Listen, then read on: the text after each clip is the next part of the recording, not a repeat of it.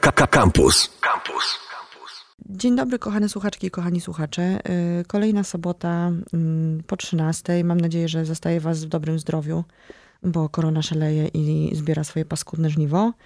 Postanowiłam trochę nas wszystkich rozerwać i porozmawiać o prozie jednego z, wyrastającego na jednego z moich ulubionych pisarzy, Roberta Walzera, którego poznałam e, dzięki pracy w piwie, ale pokochałam miłością wielką. E, moim gościem dzisiaj jest Grzegorz Jankowicz, który pracuje w Tygodniku Powszechnym. E, jest aktywistą literackim. Bardzo kocha literaturę i to z każdego jego działania przebija. Oprócz tego jeszcze zajmuje się literacką stroną, bo chyba nie ma innej, Festiwalu Konrada, jednego z moich ukochanych festiwali poza OFEM, na, którego już nie ma teraz na mapie, ale mam nadzieję, że wróci i, na, i w kalendarzu. Dzień dobry, panie Grzegorzu. Dzień dobry. E, I tak, chciałabym dzisiaj porozmawiać o, o Walzerze. Robert Walzer jest ekstremalnie ciekawym pisarzem, który był wydawany w Polsce, proszę mnie poprawić jak się mylę, ale gdzieś w latach 70., prawda? On zaczął być wydawany dość wcześnie, to prawda. W latach 80. był taki e, boom e, pierwszy walzerowski, a potem w latach 90. powrócił. On powraca, e, potem znika na jakiś czas i znów się wyłania. I chyba też tak kształtuje się w ogóle zainteresowanie jego prozą. Ona raz jest popularna, potem znika nam z horyzont, na horyzoncie, za horyzontem, a potem dzięki temu, że ukazują się wznowienia znów czytelniczki i czytelnicy po, po tę prozę sięgają. No właśnie, i naszym zadaniem trochę jest przywrócić po raz kolejny e, Walzera czytelniczkom e, i czytelnikom.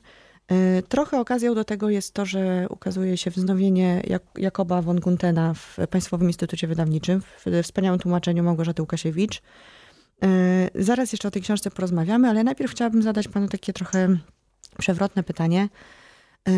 Wydaje mi się, że Walzer i jego życiorys, o którym też zaraz porozmawiamy, to jest taki dobry materiał na takiego no, nową postać kultową w literaturze, bo wiadomo, że pisarz e, o ciekawym życiorysie, nie wiem, pisarz, który ma jakieś ekstremalne zainteresowania, albo w jakiś wspaniały sposób żył, albo umarł, e, to jest zawsze taki pisarz, który czytelników i czytelniczki interesuje bardziej, mam wrażenie. W każdym razie jakoś lepiej się osadza w popkulturze. E, co jest takiego w Walzerze, co może spowodować, że będzie takim idealnym, po prostu e, kultowym, nowym pisarzem. Mam nadzieję, że młodych ludzi czytających książki. Ja nie jestem pewien, czy to jest biografia, która pasuje do e, ideału, jaki pani przed chwilką opisała, ponieważ jak tak spojrzeć na to, co się działo w życiorysie Walzera przez kilkadziesiąt lat jego życia, to zbyt wielu e, takich przygodowych, ekscesywnych, niezwykle pociągających wydarzeń tam nie było. To nie jest ktoś, kto żył pełnią życia, raczej trzymał się na uboczu, żył na marginesie i zachwycające oraz nieustannie mnie zastanawiające jest to, że ten życiorys okazuje się tak magnetyczny, że tak wiele osób, e, i to pisarek, pisarzy e, najwyższego, największego kalibru, e, tak wiele razy w tym życiorysie się przeglądało. Mhm. Zebald powiedział coś takiego, że ilekroć zaczyna pracować, zaczyna obmyślać swój kolejny tekst, ilekroć pojawia się w swojej pracowni, ilekroć ma wrażenie, że Walzer stoi gdzieś w pobliżu, gdzieś za nim, gdzieś w kącie i się mu przygląda. Czuje z nim e, ogromną więź, że jest jego towarzyszem.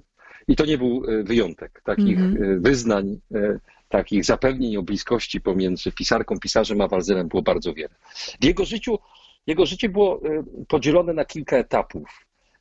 Zaczęło się w szwajcarskim miasteczku, w którym w wieloosobowej, wielodzietnej rodzinie przyszedł na, na świat.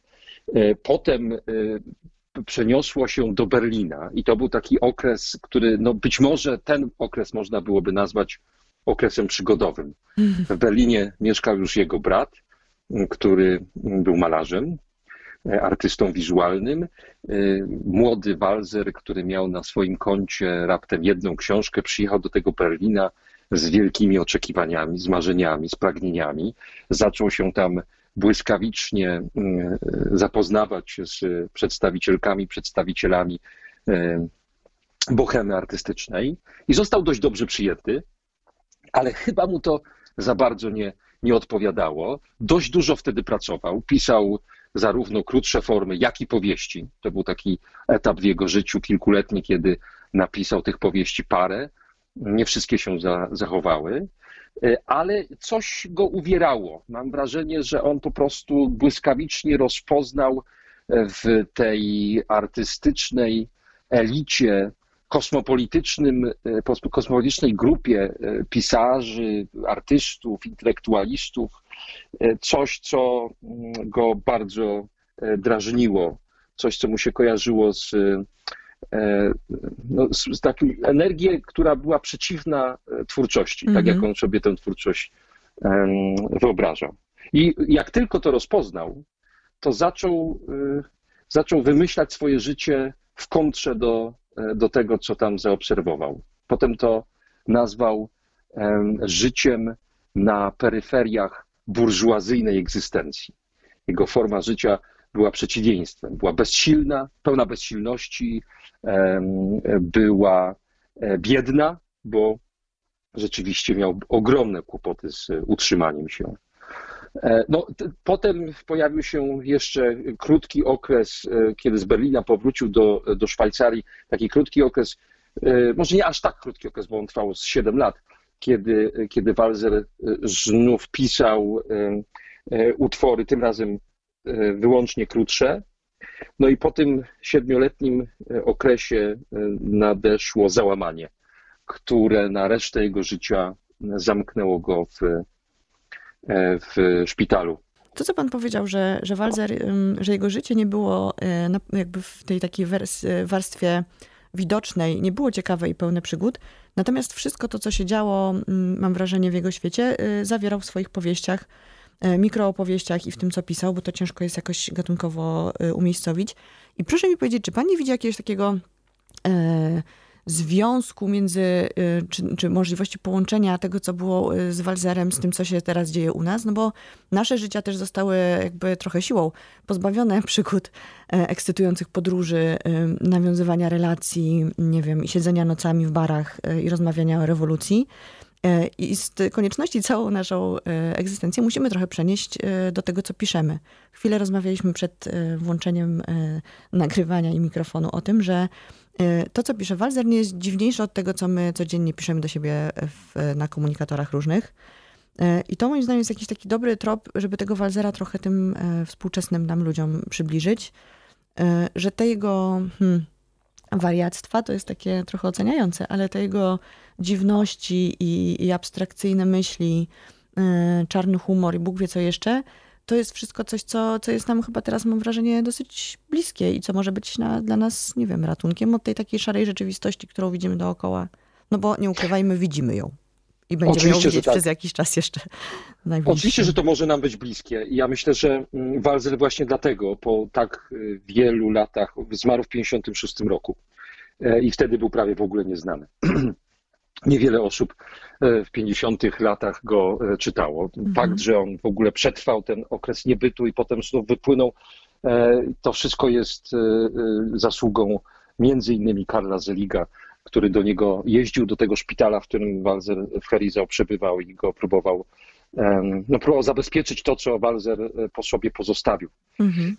Myślę, że fakt, iż dziś Walzer jest znów czytany, ściśle łączy się z tym, jak on świat postrzegał, co on y, o tym świecie miał do powiedzenia, w jaki sposób odnosił się do, można by tak upraszczająco powiedzieć, mainstreamowych form życia. Mhm. Walzer, kiedy, kiedy tworzył, e, zwłaszcza w tym okresie berlińskim, ale również e, potem, e, nie był akceptowany przez środowiska wielkomiejskie, dlatego że cały czas eksperymentował. Eksperymentował w swoim życiu i eksperymentował w swojej prozie. Owszem, trzymał się na obrzeżach, cały czas spacerował, to jedna z jego ulubionych czynności, aktywności e, po peryferiach, ale zarazem e, swoją postawą rzucał tym oficjalnym, obiegowym formom życia wyzwanie. Mhm. Był bardzo związany z klasą, z której się wywodził, klasą sprzedawców, urzędników, pracowników instytucji. Kawka by o nich powiedział pracownicy niższego szczebla. E, on się z tej klasy wywodził i e, o losie tych ludzi bardzo często w swoich e, powieściach opowiada, oczywiście pokazując marność tego losu. To jest też moim zdaniem niedoceniany, a jednak bardzo ważny rys jego twórczości. On, ta, ta twórczość jest niezwykle wrażliwa społecznie i politycznie, chociaż nie w sposób publicystyczny prezentuje społeczne i polityczne tematy. No właśnie, gdyby ktoś chciał szukać w, twórczości Walzera po usłyszeniu tego E, jakiś, jakiegoś ducha pozytywizmu e, e, no nie, i smutku nie. rodem z naszych nowelek, to na pewno go tam nie znajdzie, ostrzegam. No nie, nie, nie, absolutnie, absolutnie to nie jest to. No a jeśli chodzi o język jego, jego prozy, E, to oczywiście on też był poetą, e, o tym nie możemy zapominać. E, jego utwory, różne utwory, raz są prostsze w percepcji, raz są trudniejsze, aczkolwiek wszystkie one mają taki posmak osobliwości i, i właśnie eksperymentu. Mnie się to szalenie podoba. Uważam, że nie są, w ogóle nie przekraczają możliwości percepcyjnych współczesnego człowieka. Przeciwnie, to znaczy to, co było rewolucyjne wówczas, dzisiaj towarzyszy nam każdego dnia. Pani to e, powiedziała już wcześniej, że jak się wymieniamy po prostu informacjami na rozmaitych komunikatorach, to tworzymy bardzo często niezborne, niespójne e, wypowiedzi, które e, mimo wszystko rozumiemy i które nas bawią, które, za pomocą których próbujemy jakoś nawiązać relacje z, z innymi. I z których jesteśmy w stanie też zrobić narrację, prawda, jakąś dłuższą, Oczywiście. dlatego że to się wszystko przecież łączy, to nie są pojedyncze teksty, tylko to wszystko, tak jak te mikrogramy, do których zaraz przejdziemy, Walzera, E, się ze sobą łączy. E, rozmawiamy o twórczości Roberta Walzera. Tak sobie teraz pomyślałam, że ona się bardzo ładnie jednak wpasowuje przez to spacerowanie i przez to, że Robert Walzer bardzo dużo czasu spędzał chodząc, wtedy kiedy mógł oczywiście, tak samo jak my teraz. E, mam nadzieję, że nie zabronią nam spacerowania i może ta jego spacerowa proza, nie wiem, czy tak można powiedzieć, ale tak mi się powiedziało, jakoś się ładnie wpisze w tę naszą wiosnę, jeżeli ona w końcu do nas nadejdzie, ale zabrzmiało defetystycznie, przepraszam. Już wracamy do wesołych rzeczy. Nie, nie do wesołych. Panie Grzegorzu, e, nie wesołych, bo bym chciała, żeby pan przez chwilę jeszcze opowiedział o tym, jak Walzer pisał, bo uważam, że to jest ekstremalnie ciekawa rzecz i, i bardzo fajna i mnie to na przykład jakoś cały czas e, fascynuje, ten jego sposób zapisywania myśli. Są dwa oblicza Walzera i trudno powiedzieć, które z nich jest bardziej prawdziwe. Myślę, że prawdziwy walzer to walzer złożony z różnych e, sposobów pisania e, i z różnych sposobów patrzenia na świat. Są takie teksty walzera, zwłaszcza krótsze, w których on e, bezwzględnie mm, oddaje pierwszeństwo spojrzeniu. Spaceruje, obserwuje i to, co zobaczone, próbuje następnie opisać za pomocą e, niezwykle eksperymentalnej prozy. Eksperymentalnej w tym sensie, że bardzo często oddaje władzę nad tekstem skojarzeniom, swojej wyobraźni i skojarzeniom. Na przykład zaczyna w jakimś miejscu, e, które to miejsce e, jest ściśle związane z jego obserwacją. Jak zobaczył coś w rzeczywistości, próbuje to opisać, ale już za chwilkę pewne skojarzenia odciągają go od pierwszego z zauważonych, opisywanych obiektów e, i wiodą go w zupełnie e, inną stronę, ale zawsze do rzeczywistości wraca. On był bardzo przywiązany do tego, co rzeczywistość podsuwała mu jako temat. E, bardzo lubił podsłuchiwać dźwięki, dźwięki miasta, dźwięki natury zwłaszcza. Kontakt z naturą był dla niego najważniejszy. Bardzo lubił podsłuchiwać słowa innych i te słowa podkradał, przechwytywał, przejmował je jako część swojej i wykorzystywał jako część swojej e, opowieści. To jest jeden walzer. Można by go nazwać takim e, afirmatywnym i bardzo ekstatycznym I zmysłowym pisarzem. mocno, prawda? Bo I to jest wszystko oparte o, o, o to, co widział, co słyszał, co mu się tam niezwykle. przydarzało. Mhm. Tak, tak. To jest bardzo ważne, co pani powiedziała, że to jest po prostu proza bardzo zmysłowa, E, proza materialna, w tym sensie, że e, opisująca doznania, e, przede wszystkim wzrokowe, ale też słuchowe. Walzet bardzo lubi podsłuchiwać dźwięki, jak powiedziałem. Mhm. To jest jeden rys jego, jego twórczości, ale jest też drugi rys, w którym Walzer mm, pokazuje się oraz pokazuje innych i świat w taki smutny sposób, bardzo przygnębiający. Widzi po prostu kryzys, który nowoczesny świat e, zaczyna trapić, zaczyna rozwalać. I ten, ten kryzys, kryzys osobowości, kryzys relacji, kryzys rozumienia, kryzys tożsamości, wszystkie te kryzysy na swój sposób pokazuje. E, ja bym nie e, wybierał jednego przeciwko drugiemu, mhm. tylko bym jedno z drugim e, zawsze łączył i przedstawiał Walzera jako kogoś, kto żyje właśnie na peryferiach. Na tych peryferiach obserwuje wszystko, zarówno biedę, jak i niesprawiedliwość społeczną, a zarazem próbuje swoją formą życia jakoś się temu e, przeciwstawić. Nie chcę tego życia e, oddawać, nie chcę go poddać. Zeligowi, który odwiedzał go w Herizał, tak jak powiedziałem wcześniej, któregoś dnia, to było, było w 1941 roku, powiedział, że, że właśnie żył na przekór i zadał takie pytanie, czy ta egzystencja, którą wiódł, nie była dobra, czy nie miał prawa właśnie w taki mm -hmm. sposób żyć. Ja myślę, że z tym dzisiaj w momencie takiego globalnego, potężnego kryzysu, a raczej nie jednego kryzysu, tylko mm -hmm. bardzo wielu kryzysów, odczuwając e, te kryzysy na swojej skórze, myślę, że z tym bardzo e, łatwo byśmy się utożsamiać. Ja się po prostu bardzo mm -hmm. łatwo z tym e, utożsamiam, z takim no jednak trzeźwym spojrzeniem na rzeczywistość. Walzer wie, co się wokół niego dzieje, nie udaje, a zarazem szuka sposobów, żeby poprzez eksperymenty egzystencjalne eksperymenty literackie jednak jakoś się tej, temu kryzysowi e, oprzeć. To mu się nie udało. To jest mhm. poruszające, to jest przygnębiające, bo rzeczywiście w, e, w pewnym momencie załamanie nerwowe e, spowodowało, że no, musiał się zgłosić do, do szpitala.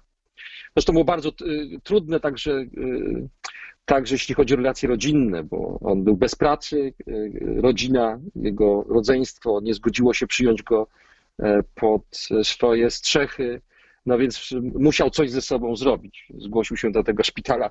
E, zacytuję Państwu słowa, które znalazły się w, w takim pierwszym medycznym rozpoznaniu.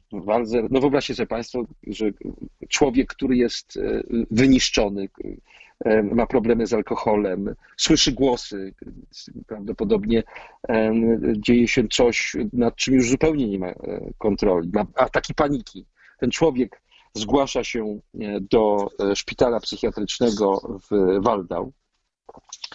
No i lekarz zadaje mu pytanie, czy ma dość życia.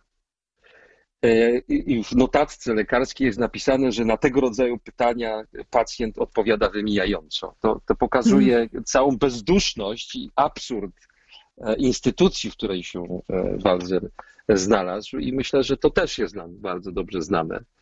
Mm, no jak miał odpowiedzieć na pytanie, czy ma dość życia? Miał dość wszystkiego. Miał, już, już nie, nie był w stanie funkcjonować w ogóle. To był akt desperacji. I po trzech latach w tym szpitalu psychiatrycznym został przymusowo przeniesiony do takiego domu opieki e, w Herizał e, i tam spędził resztę, resztę swojego życia. E, tu jest jeszcze, wracając do tych jego spacerów, piękna rzecz, bo w rodzeństwie Tanert, proszę mnie poprawić, jeżeli to jest nieprawda, była, jeden z bohaterów umiera podczas spaceru, czy nie pomyliłam książek? To jest, to jest tak, że przechadzki je, jeszcze jedną rzecz bym do tego dodał, pani, no. pani Aniu. Tak, po pierwsze, on o wszystkich swoich dziełach mówił, że to jest e, rozpisana na części powieść. Mhm. I nazywał to e, powieścią e, albo książką ja. O ja, o mnie. To była mhm. książka, wszystko, co się działo według niego w jego powieściach, jest, jest po prostu częścią literatury i życia. E, bo zarazem zakorzenia się w jego biografii i zostaje przefiltrowane przez rozmaite e, tropy literackie, które on sobie wybiera. To jest jedna rzecz. Przechadzka To jest absolutnie kluczowy temat dla e, jego egzystencji, bo najulubieńsza aktywność oraz najważniejszy temat jego prozy. Mhm. Pani wspomina rodzeństwo Tanner, ale jest słynna przechadzka, taka, takie opowiadanie, które mm, było tłumaczone na e, wiele języków, po polsku również e, przykład- to opowiadanie w przykładzie e, Małgorzaty Łukasiewicz. No i to jest opowieść o tym, jak człowiek po prostu e, chodzi, e, chodzi po świecie. Więc tak, absolutnie to, co pani mówi. e, Związek życia z twórczością w przypadku Roberta Walzera jest ścisły, a zarazem e, niejasny. Niejasny dlatego, że to nie jest proza realistyczna, tylko jest to proza e, eksperymentalnie wykorzystująca doświadczenie życiowe, przetwarzająca to doświadczenie życiowe i robiąca z tym doświadczeniem zawsze coś, co zadziwia, co zaskakuje. Mhm. Jeśli ktoś y, z naszych słuchaczek, słuchaczy e, lubi takie eksperymenty e, literackie, no to na pewno pokocha Walzera em, bez przebaczenia. Przy czym ja muszę powiedzieć jedną rzecz i przyznać się do tego publicznie. Jak ja sięgnęłam po zbója, bo to był mój pierwszy kontakt z mhm. Walzerem i wzięłam tę książeczkę, pięknie wydaną i malutką i pomyślałam sobie, okej, to teraz po prostu spotka mnie coś wielkiego. No i zaczynam czytać tę książkę i jakby staram się ją na wszelkie możliwe sposoby zrozumieć i czuję totalny opór. W sensie nie rozumiem, co jest napisane. Myślę sobie, chyba jestem za głupia, żeby czytać Walzera. I dopiero moment, w którym ja pomyślałam sobie, że może ja nie muszę tego rozumieć, tylko po prostu cieszyć się tym, co on pisze, to był moment, w którym absolutnie wpuściłam Walzera do siebie. Więc ja i No słuchaczki, świetnie. i słuchaczy serdecznie proszę o to, żeby nie traktować prozy Walzera jako czegoś, co jest e, okrutnie trudne i, e, i udziwnione e, i coś, co trzeba zrozumieć i zanalizować, bo jestem wielką orędowniczką nie analizowania rzeczy, tylko odczuwania ich najpierw, a potem może pochylania się nad jakimiś em, znaczeniami ukrytymi. Walzera się po prostu doskonale czyta. On jest niesamowicie dowcipny, e, niesamowicie mm, niekonserwatywny. E, W jego wzbóju e, pojawiają się przeróżne historie. On jest w ogóle łobuzem literackim. To jest chyba takie coś, co mi się w nim najbardziej podoba. W zbóju pojawiają się różne psoty mniejszego i większego kalibru. Pojawia się dużo kobiet, dużo mężczyzn, miłości do jednych i do drugich. To jest taka bardzo otwarta i bardzo nowoczesna proza, więc apelujemy, myślę, że z panem Grzegorzem wespół w zespół o to, żeby tego Walzera nie traktować jako klasyki, którą należałoby przeczytać i zanalizować i najlepiej napisać potem o tym rozprawkę. Walzera po prostu trzeba, tak jak on odczuwał świat i, i o nim pisał, tak my musimy po prostu odczuć jego prozę. E, I chyba wtedy ona daje tak na, naprawdę największą przyjemność. Przynajmniej e, u mnie tak jest. No to, co pani teraz powiedziała, jest mi bardzo bliskie. Ja uważam, że sam Walzer byłby bardzo szczęśliwy, gdyby, gdyby ktoś po prostu go czytał i odczuwał, e, a niekoniecznie rozumiał. Chociaż oczywiście był pisarzem w pełni świadomym i y, nawiązania do rozmaitych y, tekstów, nie tylko literackich, także tekstów kultury są u niego nagminne, ale to nie musi być dla nas jako czytelniczek, czytelników zobowiązujące. No właśnie, bo to nie E, jest obowiązek, żeby, e, żeby robić, żeby czytać wszystkie przepisy i te przepisy analizować. Ja wiem, że ja się zawsze spieram, bo jestem tą czytaczką, która czyta właśnie tak, no niefrasobliwie te wszystkie książki, które czytam, a bardzo często się spotykam z takim podejściem do, do tematu, że absolutnie trzeba przeczytać wszystkie e, przepisy. Ostatnio rozmawiam o Infinite Jest e, zupełnie innego pisarza, ale gdzieś może e, połączonego świadomością z Walzerem, czyli e, Fostera Wallace'a. Wallace, E, tak. I tam trzeba tę te, te, te jego książkę Infinite Jest, ten jego projekt czytać z jakimś ogromnym mm, takim przewodnikiem po lekturze, w którym są jakby mm, wypisane wszystkie odniesienia, napisane jak mamy to odczytać, dlaczego on tak napisał, a nie inaczej, skąd się wzięło pierwsze zdanie. I dla mnie to jest... e, To jest coś takiego, jakby ktoś troszeczkę odebrał jednak właśnie tą możliwość spacerowania. Tak jakby mnie ktoś wpuścił na spacerniak zamiast do lasu. Ja na przykład za to Walzera lubię, że mogę sobie z nim spacerować e, jak po lesie, a nie jak po spacerniaku w więzieniu. Ja powiem tak, e, mnie nie przeszkadza ani jedna, ani druga lektura. E, Zawodowo się zajmuję literaturą i też czasem zdarza mi się e, wchodzić w szczegóły, detale, lubię je tropić i uważam, że u Walzera też tych, dla kogoś, kto takim, takie poszukiwania lubi, również proza Walzera będzie bardzo atrakcyjna. To jest, to jest pewne. Natomiast jeśli chodzi o jego postawę artystyczną, postawę literacką i życiową, to myślę, że jemu by się bardzo spodobało to, co kiedyś Gertrud Stein, e, Gertruda Stein powiedziała, na, na pytanie, o co, o co chodzi w jednym z jej utworów. To chyba była sztuka, którą, którą wystawiano. Gertrud Stein zapytała, czy, czy się tej osobie, która ją o to pytała, czy, czy to się tej osobie podobało. Mhm. I y, odpowiedź brzmiała tak. Na co Gertruda Stein odpowiedziała, no to znaczy, że zrozumiałeś, zrozumiałeś. Jeśli ci się podobało, to znaczy, że zrozumiałeś. To jest mi bardzo bliskie. E, y, myślę, że Walzer byłby z tego, z tego zadowolony. No dobra, to teraz jeszcze bym chciała szybciutko nawiązać do książki, która się ukazała w Polsce właśnie. E, jest to ten Jakob von Gunten. Opowieść, właśnie, opowieść o czym? Hmm, opowieść o instytucie, w którym kształci się młodych chłopców, w dużym, bardzo dużym skrócie, bo w ogóle streszczanie jakichkolwiek tekstów, które napisał Walzer jest z góry skazane na jakieś potworne niepowodzenie. Na podstawie tego, tej powieści powstał e, przedziwny, oniryczny film Braci Quay, e, który nazywał się Instytut Benjamenta. E, mhm. I cóż, e, bardzo zachęcamy do lektury tej książki.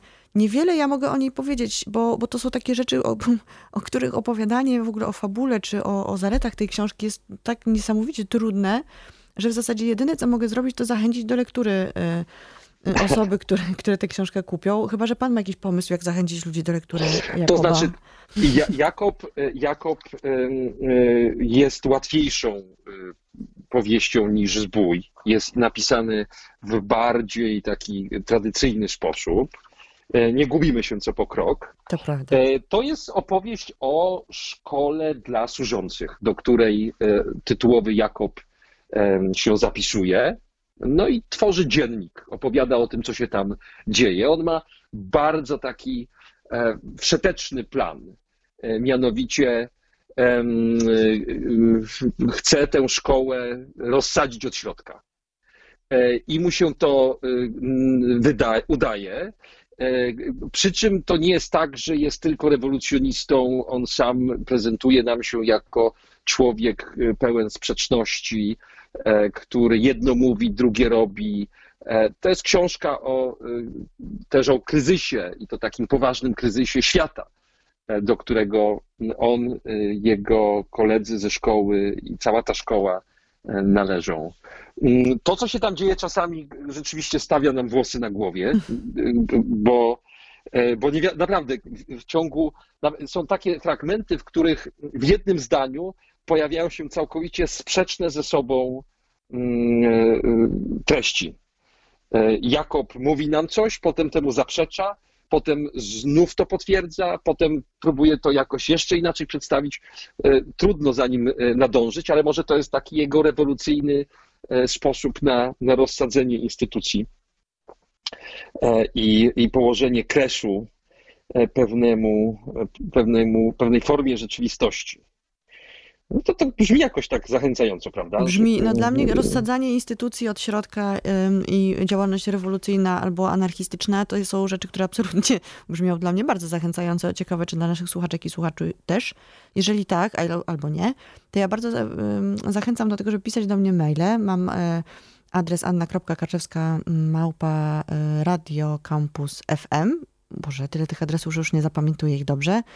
Można do mnie napisać na przykład, o Boże, co za, za straszliwe głupoty, nigdy nie przeczytam takiej książki, albo napisać na przykład po lekturze, że zmieniliśmy życie danej osoby, zachęcając do przeczytania Walzera.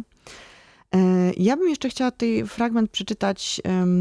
Mam, on jest dłuższy, ale przeczytam krótszy, głównie dlatego, że jakoś strasznie dobrze mi to weszło w, w momencie, kiedy tak naprawdę e, to, o czym pisze e, Walzer, jest nam odmawiane.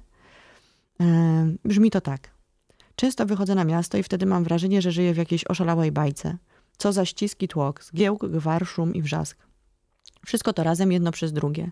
Tuż obok kół, wozu, kół wozów przechodzą ludzie, dzieci, zwierzęta, mężczyźni i eleganckie kobiety. Widać mnóstwo starców, kalek i takich, co mają głowy w bandażach. I ciągle nowy napływ ludzi i pojazdów. Wozy elektrycznych tramwajów wyglądają jak pudełka napchane figurkami. Omnibusy podskakują jak wielkie niezdarne chrabąszcze. Są też pojazdy, które wyglądają jak wieże strażnicze na kółkach. Ludzie siedzą na wysokich siedzeniach i jadą ponad głowami rzesz, które idą, pędzą i biegną dołem. W tłum już zbity wciskają się nowe tłumy, zdążają gdzieś, spieszą, gromadzą się i rozpraszają bez ustanku. Konie stukają kopytami, z otwartych, szybko mknących pańskich powozów wystają przedziwne kapelusze z piórami. To jest taki fragment, który teraz, e, jak jesteśmy, znaczy jak w ogóle wyobrazimy sobie te tłumy ludzi, to stają na wszystkie włosy na głowie i włącza się lampka po prostu e, pandemiczna i zastanawiamy się, dlaczego ci ludzie mają na głowie kapelusze z piórami, a nie maski na twarzach. Więc myślę sobie, że, że, to, że czytanie takich rzeczy y, może daje nam jakiś oddech w, tych, w tej sytuacji klaustrofobicznej, którą y, mamy teraz w Polsce. Y, panie Grzegorzu, ja bardzo serdecznie dziękuję. Moglibyśmy jeszcze rozmawiać oczywiście następne pół godziny albo jeszcze następną godzinę i byśmy się nie nagadali. Mam nadzieję, że jakoś udało nam się zachęcić słuchaczy i słuchaczki do, do tego, żeby po, po Roberta Walzera sięgnąć. Kłopot jest tylko taki, że mikrogramy w moim pojęciu, znaczy moja ulubiona książka Walzera, y, o której wydanie pan Grzegorz tak zabiegał, została wydana przez H-Art jakiś czas temu, ale jest kompletnie niedostępna niestety. Natomiast proszę próbować w antykwariatach. Jeżeli macie jakichś zaufanych dealerów książkowych, to, to można u nich szukać. Ostatnio w Polsce nakładem piwu ukazał się Zbój, E, I teraz e, ukazał się Jakob von Gunten. Plany są takie, że będą się ukazywały dalsze e, powieści Walzera. Ja mam cały czas nadzieję, że, że Walzer zostanie bohaterem młodych czytaczy w Polsce i nie tylko w Polsce, bo mam wrażenie, że wszystko, o czym dzisiaj rozmawialiśmy, powoduje, że jest bardzo bliski współczesnemu człowiekowi. Proza Walzera jest z całą pewnością dla tych, które, którzy szukają mm, pewnej możliwości y, kreacyjnej, możliwości y, zmieniania własnego życia.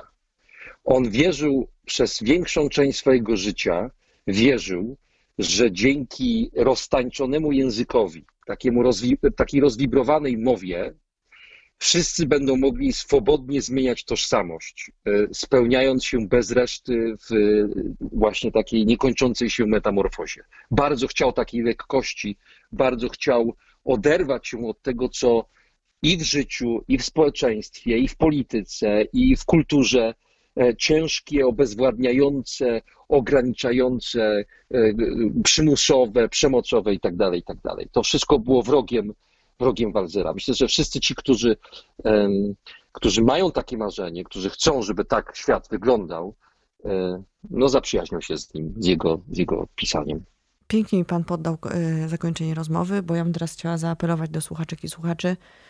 Kochani, w tej sytuacji, w której się znajdujemy, po prostu tańczmy i nie dajmy się usadzić w miejscu. E, jeszcze raz bardzo dziękuję. E, odpowiedzialnie, odpowiedzialnie. Tańczmy, tak, żebyśmy, żebyśmy nie... Nie, pan, osłabił pan mój anarchistyczny przekaz. No, dlatego, że po prostu mam rodziców e, bardzo, bardzo już schorowanych i, i oni też, myślę, że bardzo by temu przyklasnął, oni też zasługują na naszą troskę i oni też potrzebują naszego, naszej uwagi, uważności. Więc y, tak, jasne, tam tańczmy, gdzie nas próbują usadzić, a zarazem zawsze patrzmy na tych, y, których Walzer nigdy nie opuszczał, czyli potrzebujących, bezsilnych. No Myślę, dobrze, tańczmy to odpowiedzialnie. To mi trochę osłabia moje poetyckie tutaj serce, ale dobrze, tańczmy odpowiedzialnie. E, przede wszystkim czytajmy książki, bo to jest e, najbezpieczniejsza e, forma eskapizmu, jaką możemy sobie zafundować w, w niemiłościwie panującej nam pandemii. Ja się słyszę z wami, słuchacze i słuchaczki, w przyszłą sobotę, znowu po 13. Będzie to sobota wielkanocna, ale ja się nie poddaję i nie będę święciła jajek, tylko będę rozmawiała z pisarką Boryczką o jej e, tomie opowiadań, ale nie tylko. E, głównie będziemy rozmawiał o programie Szkoła Mistrzów i o tym, jak zacząć pisać książki pod okiem wspomnianych już mistrzów. Więc jeżeli ktoś będzie potrzebował posłuchać o literaturze, to serdecznie zapraszam za tydzień w sobotę przed odbiorniki. Nie mówi się już tak, prawda? Przed komputery. Dziękuję Panie Grzegorzu. Do usłyszenia, mam nadzieję. Dzięki, do usłyszenia. Słuchaj Radio Campus, gdziekolwiek jesteś. Wejdź na www.radiocampus.fm.